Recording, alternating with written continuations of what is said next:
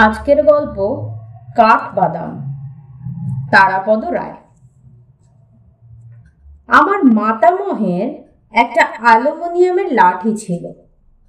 এই আশ্চর্য জিনিসটি তিনি কোন জায়গা থেকে সংগ্রহ করেছিলেন তা আমার জানা নেই।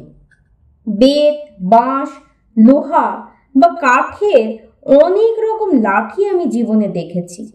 কিন্তু ওই রকম অ্যালুমিনিয়ামের একটি যষ্টি এখন পর্যন্ত দেখিনি। যেখানে যে অবস্থায় থাকি, যত রাতেই ঘুমোতে যাই না কেন, খুব ভোরবেলায় আমার ঘুম ভেঙে যায়। আর ঘুম ভেঙে গেলে আমি বিছানায় থাকতে পারি না। তাছাড়া আজকাল কলকাতার বাড়িতে আমার পক্ষে ভোরবেলায় জেগে কিংবা ঘুমিয়ে বিছানায় শুয়ে থাকা অসম্ভব। আমার একটি দুর্বিনীত কুকুর আছে। যার কথা অনেক সময় বলেছি। আকাশ ক্ষীণ সাদা হওয়া মাত্রই সে জেগে ওঠে। তারপর দুবার হাই তুলে তিনবার দন বৈঠক করে আমার মাথার কাছে এসে কুঁ কুঁ করে। এতে যদি কিছু ফল না পায়, তাহলে হাত পিছিয়ে গিয়ে মৃদু ঘেউ ঘেউ করে। এরপরেও যদি আমি না উঠি সে হয় আমার বালিশ অথবা গায়ে চাদর থাকলে সেই চাদর কামড়িয়ে টেনে নিতে থাকে। বিছানার চাদর ধরে কখনোই টানাটানি করে না। কারণ ওই একই চাদরে আমার স্ত্রীও শুয়ে থাকেন।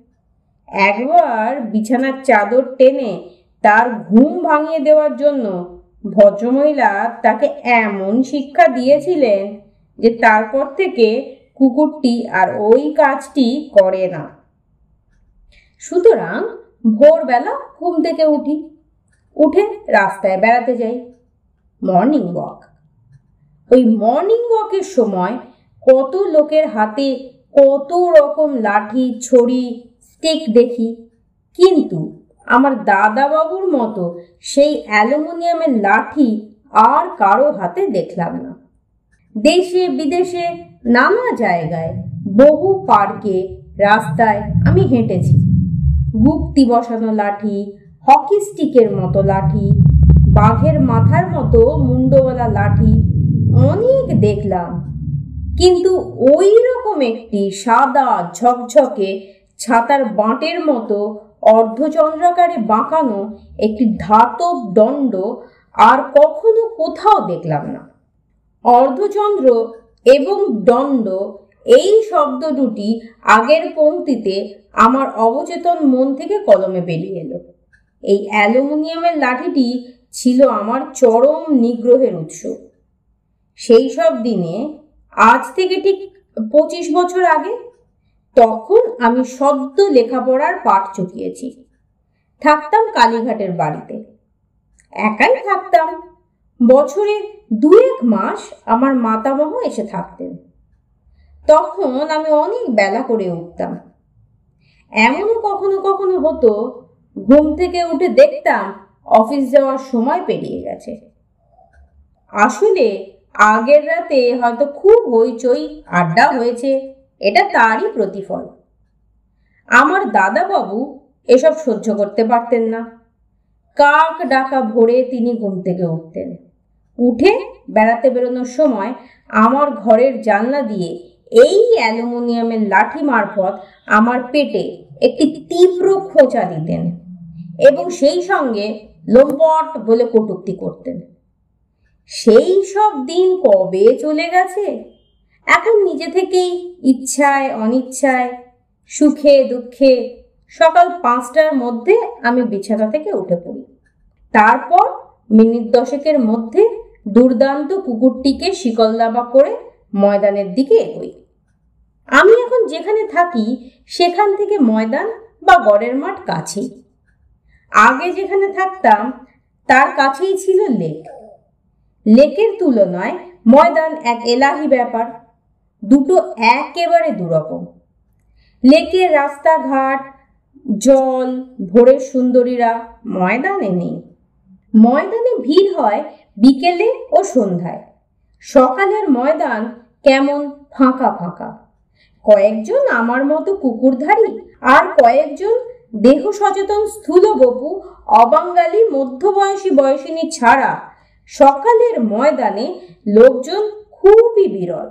সেদিক থেকে যে কোনো সকালবেলা রবীন্দ্র সরোবর, অর্থাৎ লেক, মেলার মতো জমজমাট।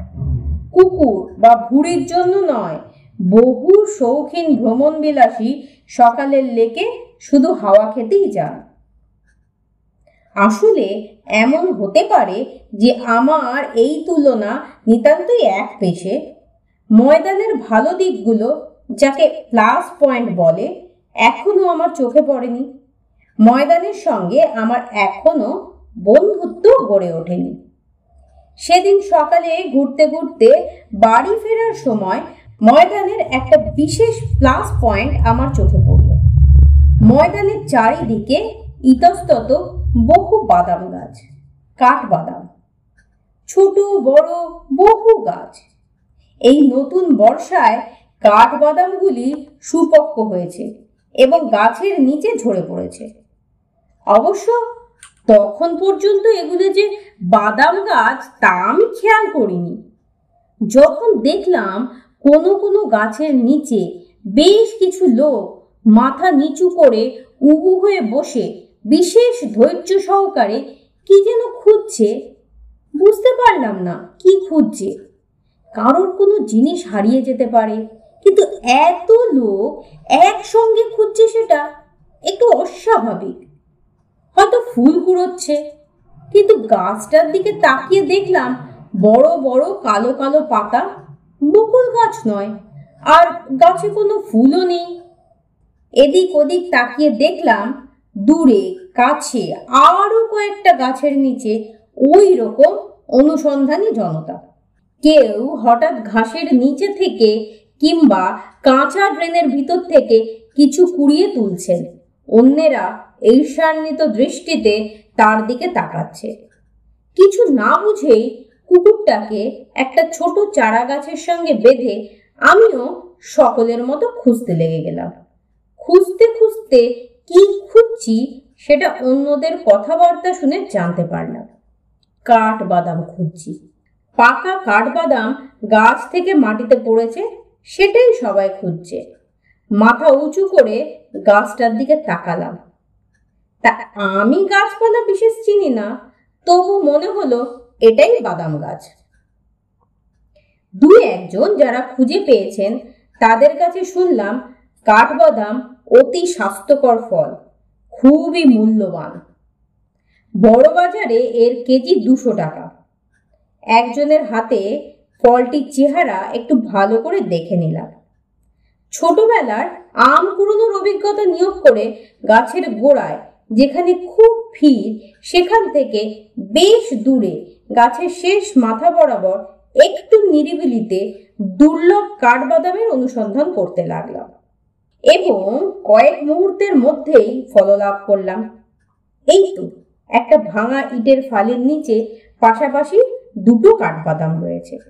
আমি তাড়াতাড়ি নিচু হয়ে বাদাম দুটোকে কুড়োতে গেলাম। সঙ্গে সঙ্গে কোথায় একটা টান ধরলো। প্রথমে ভেবেছিলাম কোনো প্রতিদ্বন্দ্বী পেছন থেকে লাথি মেরেছেন। কিন্তু তা নয়, বহুদিনের অব্যবহারে কোমর থেকে শির দ্বারা বাহি যে যন্ত্রপাতি, সেইটা বিকল হয়ে গেছে। শিরা, তন্তু, পেশি সব কিছু মিশে কেমন জট পাকিয়ে গেছে।